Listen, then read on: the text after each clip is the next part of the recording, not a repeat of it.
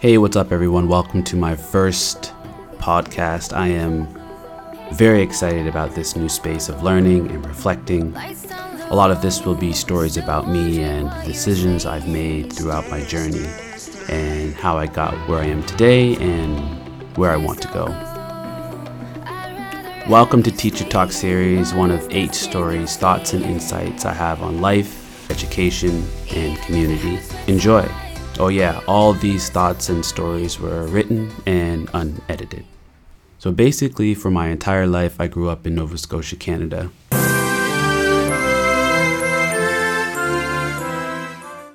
And for those who are wondering and do not know me, I am black, and yes, black people live in Canada. I find it funny that people still think Canada is made up of only white people, igloos, and horses. Sorry to break it to you, it's not true. I ran between two communities, both East Preston and North Preston, communities that held a significant importance in the black culture within Canada. Preston is the largest black community in Canada, holding roughly sixty-nine percent in population. Yes, sir. Richard Preston was our leader back then. He settled with roughly two thousand other black refugee slaves at the time during the fight with the British in eighteen twelve. Many of us come from a group of slaves called the Black Loyalists, journeymen and women who worked closely with the British during the War of Independence and have either escaped, were released, or sent back to different areas of North America after the work they had done. Some are from a group called the Jamaican Maroons, named Maroons used as a runaway, as an act of escaping enslavement. After a series of wars in Jamaica, many Maroons were deported to Nova Scotia in seventeen ninety-six. Around this time, roughly five hundred to six hundred men and women, families around the Nova Scotia area, eventually given permission from the British, settled. Some land had been left vacant from the Black Loyalists at the time, and additional houses, et cetera, were built. I feel like both the Maroons and the Black Loyalists' greatest importance has to be its long-lasting influence and identity amongst Black Nova Scotians. My early years at home were amazing. I mean, growing up in a tight-knit community in which your aunts and uncles, grandparents, and other cousins play an important part in raising you is special. And you wonder why Black people have so many cousins or aunts and uncles. It's because we've been raised by them. We've spent time in their houses, they put food on our plates, they put clothes on our backs, and they put us in our place when we did wrong. It was like growing up with six to seven dads and six to seven moms. I remember one aunt made the best lasagna, another made the best stir fry, the best mac and cheese, the best cheesecake, the best fried chicken and rice. And to top it off, my grandma made the best biscuits in town. Literally. I mean, this is what life was like when I was little. Uncles made you carry wood, move rocks or other large objects, hammer nails, mow the lawn, take out the garbage, organize bottles, paint, wash the car, you name it. Grandpa was a leader. I mean, he had his own paving company, Victor's Paving. I was too young at the time to really help out, but my older cousins had a taste. I'm lucky it wasn't me. Asphalt through the fingers. Grandpa made, or should I say, encouraged the little cousins to sell Christmas wreaths. Oh, Christmas tree. Okay, I never forgot about going door to door with my cousins, asking strangers if they wanted to buy a green branch with some berries on it. Some had perfectly tied bows, all handmade from Grandpa. Damn! He put them all in the back of his green station wagon with a fake license plate. Grandpa was a gangster, living on the edge, trying to make a living, and I respected that. I remember walking up to this door and a young guy came out with tattoos and a gold chain. Right away I was embarrassed. No way in hell this guy was buying a wreath. I knew him from the community. But I asked him anyway in a cool voice, "Hey man, you're interested in Christmas wreath?" He looked at me and smirked. "What's up, little man? You play ball, right?" I replied with a soft yes. "For Preston?" "Yes," I replied again. My vocab was minimal. "Yeah, I know you," he said. "Let me get that wreath from you." "How much is it?" The reef was probably only fourteen dollars at the time, but I told him it was twenty. I got big-eyed, thanked him, and ran back down to Grandpa's car. Grandpa kept track of all the sales that me and my cousin made. He always said he'd get McDonald's for the person who sold the most. But in the end, he'd end up buying McDonald's for everybody. Sometimes we'd sell reefs for ten dollars. Grandpa would get pissed. I miss Grandpa. I remember my early years and my parents waking me up early to travel to my grandma's house, my great-grandma. I was lucky I got to spend lots of time with her. I remember waking up and Grandma reminding us that the bus was coming shortly. So you had two choices, miss it and walk, or get your ass up and make it to the bus stop. We, me and my sister at the time, and often my cousins, often decided to get up. I was always an early morning person. We looked both ways and crossed the pavement and took steps into the yellow bus. I enjoyed school. I had friends mainly because of the community and sports, two important aspects within my life at the time. When I think about Bell Park, my elementary school, I think about my first black teacher, friends and board games. The school itself had many, I mean maybe twenty to thirty percent black students from the community. I could be totally wrong, but there weren't many of us. The rest came from Lake Echo, pretty much a majority white community that basically separated each other with a line. You'd often hear that most people wanted to be on the brighter side of things when it came to their address. It was really strange. Growing up, I mixed and mingled with everybody. I mean, one of my best friends was white. He moved from Ontario at the time. I liked him because he ate cool sandwiches, pita wraps, raisins, and peanut butter. Oh, and carefully sliced bananas, and played sports. He was smart, the total package. Shout out to Justin. My first crush had dark hair and blue eyes. She had freckles. I had a thing for freckles. On her nose and a big smile. I never had the guts to tell her at the time. I was afraid to tell her because we looked different. Really different. She was Snow White and I was Fresh Prince. It just didn't match. I did end up finding her though. Shout out to my wife of one year and her freckles. My first black teacher came in with a bit of a surprise. I mean, I didn't really want to be in her class at the time because I thought, man, another crazy black lady telling me what to do. I already had my mom, my aunts, and everybody else shaming their ideas of what life should be like. I was dumb and really ungrateful for those comments. She was labeled as the mean teacher, angry black lady, but she was nothing like that. She just cared a lot for her students, and we realized that when we entered her class. Word to your mother. Sometimes society looks at black women and their passion and excitement for something and often labels them as crazy or the angry black woman. It's not true. Black women are some of the strongest, most powerful people in the world, and we need to appreciate them more often. I didn't know at the time, but I know now. I remember I just finished up W W F WrestleMania, and it was time to return it to Blockbuster. I insisted that I take it myself, so my dad allowed me to tag along. I remember driving up to the store and parking between the yellow lines. Dad looked at me and said, "Go ahead." I grabbed the game with two hands to be safe and started to walk towards the drop box. Blockbuster was, you know, the place to find everything at the time. Video games, movies, snacks, you name it. I slipped it in and turned back quickly. As I turned, the lady was about to enter the store. She brushed by me. "Watch where you were going, you little nigger."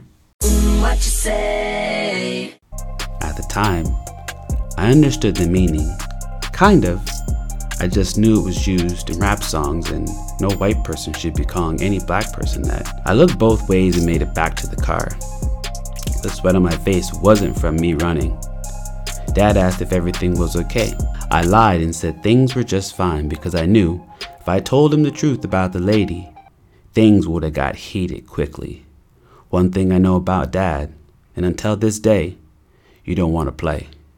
You don't play with Dad. Crazy how I still remember this story.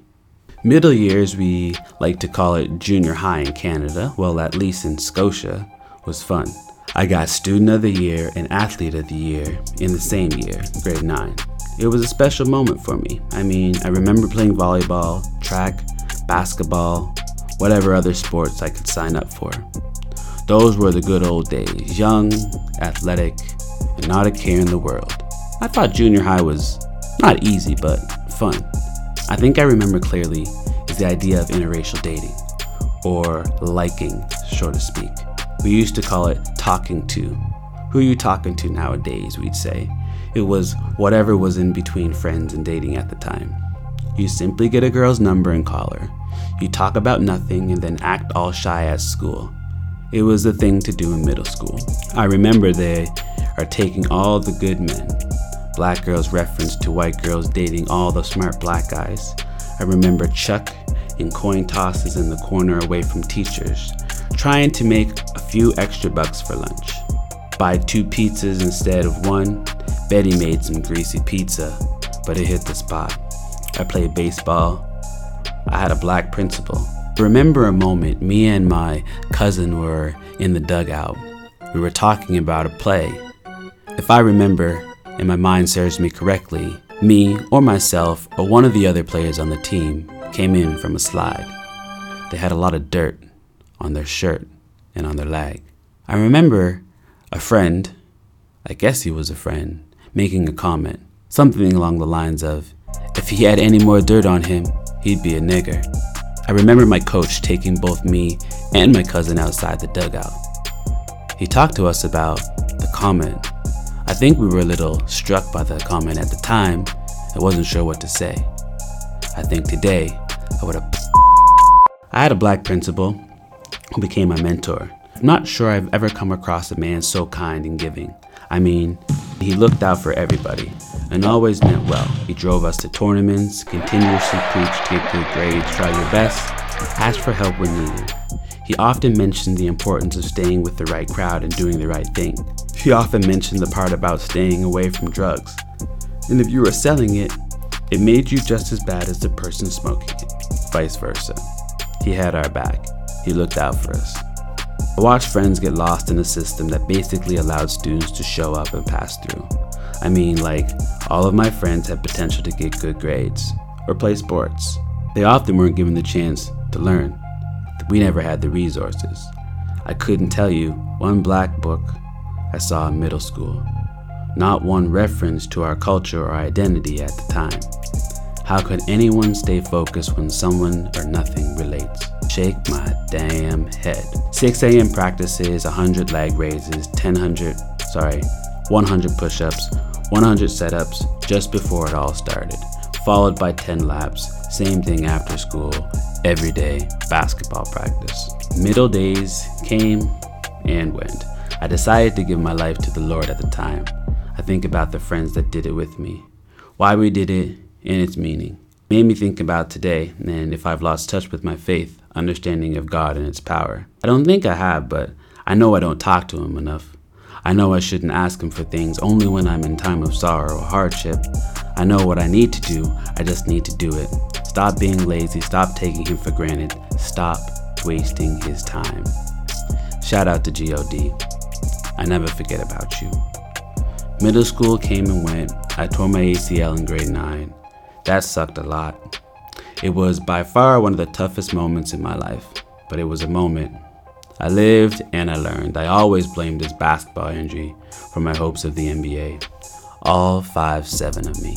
In high school, it's probably my favorite school period. I mean, I was lucky in a sense that I developed some sort of friendship between both blacks and whites within the school. Here's what our school looked like. You had a corner. Entering our school at the time, you'd go through two sets of doors. On the right, you'd have the cafe or cafeteria in which held most of our school dances. I remember, uh, we won't talk about that. Forward, you go through another set of doors leading to the round steps, the pit and the corner. The corner was straight ahead. It connected the gym and the wall against the boys' bathroom. In front was the band room. If you knew anything about our school at the time, you knew that you'd had to ask to sit or stand around the corner in high school. It was made up of ninety-nine point nine percent blacks from East Preston, North Preston, Dartmouth, and Cherrybrook. for whatever reason, it was for us, and we made sure of it. I remember a few white friends who were close to some of us and had a feeling of being proud and honored to be on the corner at times. The pit was for white folk. I mean, it was a great place to relax and chill. It was comfy, it had nice seating. No idea how this corner thing happened, but now that I think about it, I was lucky, I guess that's the word, or maybe tried harder to meet other people so I could find myself in the pit once in a while, or in other areas of the school. For whatever reason, I was accepted on both sides. Some people believed I was whitewashed. Some of us would go to parties in Preston one weekend and go to Colby Village the next, a white neighborhood. And let's just say it was clear there was a big difference between the two. I had another black principal. Funny enough, it was the wife of my principal in junior high. Another major influence in my life who made sure I was always doing the right thing. Right thing. The right thing. And on the right track. She gave me breaks when she thought would benefit students, and she really thought about discipline in a way that was fair and safe. I think about some of my friends and the things I'd watch them do, and she'd get to them. She'd connect with them and take them by her arms. She was an influencer. She was a powerful black woman. I was okay in school. I got honor roll and principal's list a few times. I was nothing book smart or anything. I worked really hard for my grades, really hard. I loved art, but gave that up for basketball in university. Made many mistakes, hurt people, I'm sorry, and made a few decisions that I take back today. Was super happy, made many friendships, and loved every minute of it. two thousand six grad.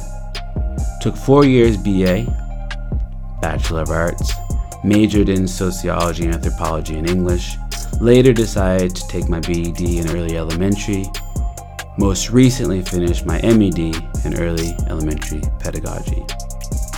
School was timing and consuming, but important, and I learned many lessons. I fast forward today, and I thought I'd teach education internationally. I am still a product of my community. I am still that little black boy from Preston who grew up throwing rocks, selling reeves, playing basketball, and eating grandma's biscuits.